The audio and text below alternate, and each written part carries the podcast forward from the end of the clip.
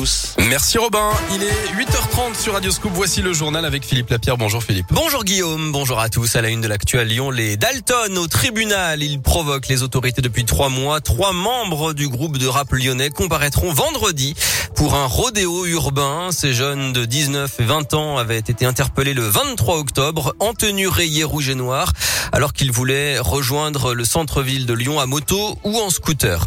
Le jugement est tombé hier soir après le jet de la bouteille d'eau sur Dimitri Payet qui avait entraîné l'arrêt du match Lyon-Marseille dimanche à Dessine.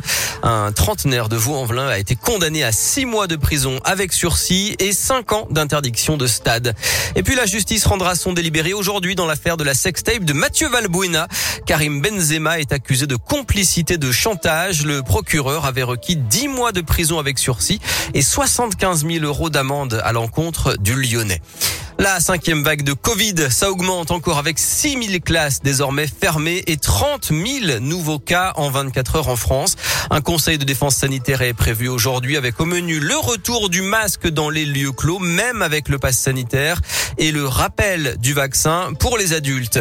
Et dans ce contexte de crise sanitaire, l'agence régionale de santé annonce la fermeture de 25 lits à l'hôpital de Vienne en Isère et le transfert de 25 autres lits en cause le manque de personnel soignant. À Lyon, terminer les terrasses chauffées à l'extérieur. La ville de Lyon annonce ce matin l'interdiction des chauffages à l'extérieur pour les terrasses des bars et des restaurants.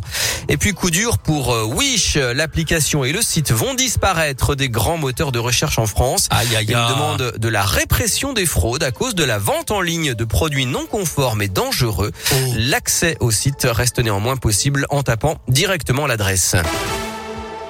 La première étape de l'immense chantier du musée des tissus à Lyon vient d'être franchie après un an de travaux. La rénovation extérieure de l'hôtel particulier La Croix-Laval à deux pas de Bellecour est presque terminée. Construit au XVIIIe siècle par l'architecte Soufflot, à qui on doit aussi l'hôtel Dieu.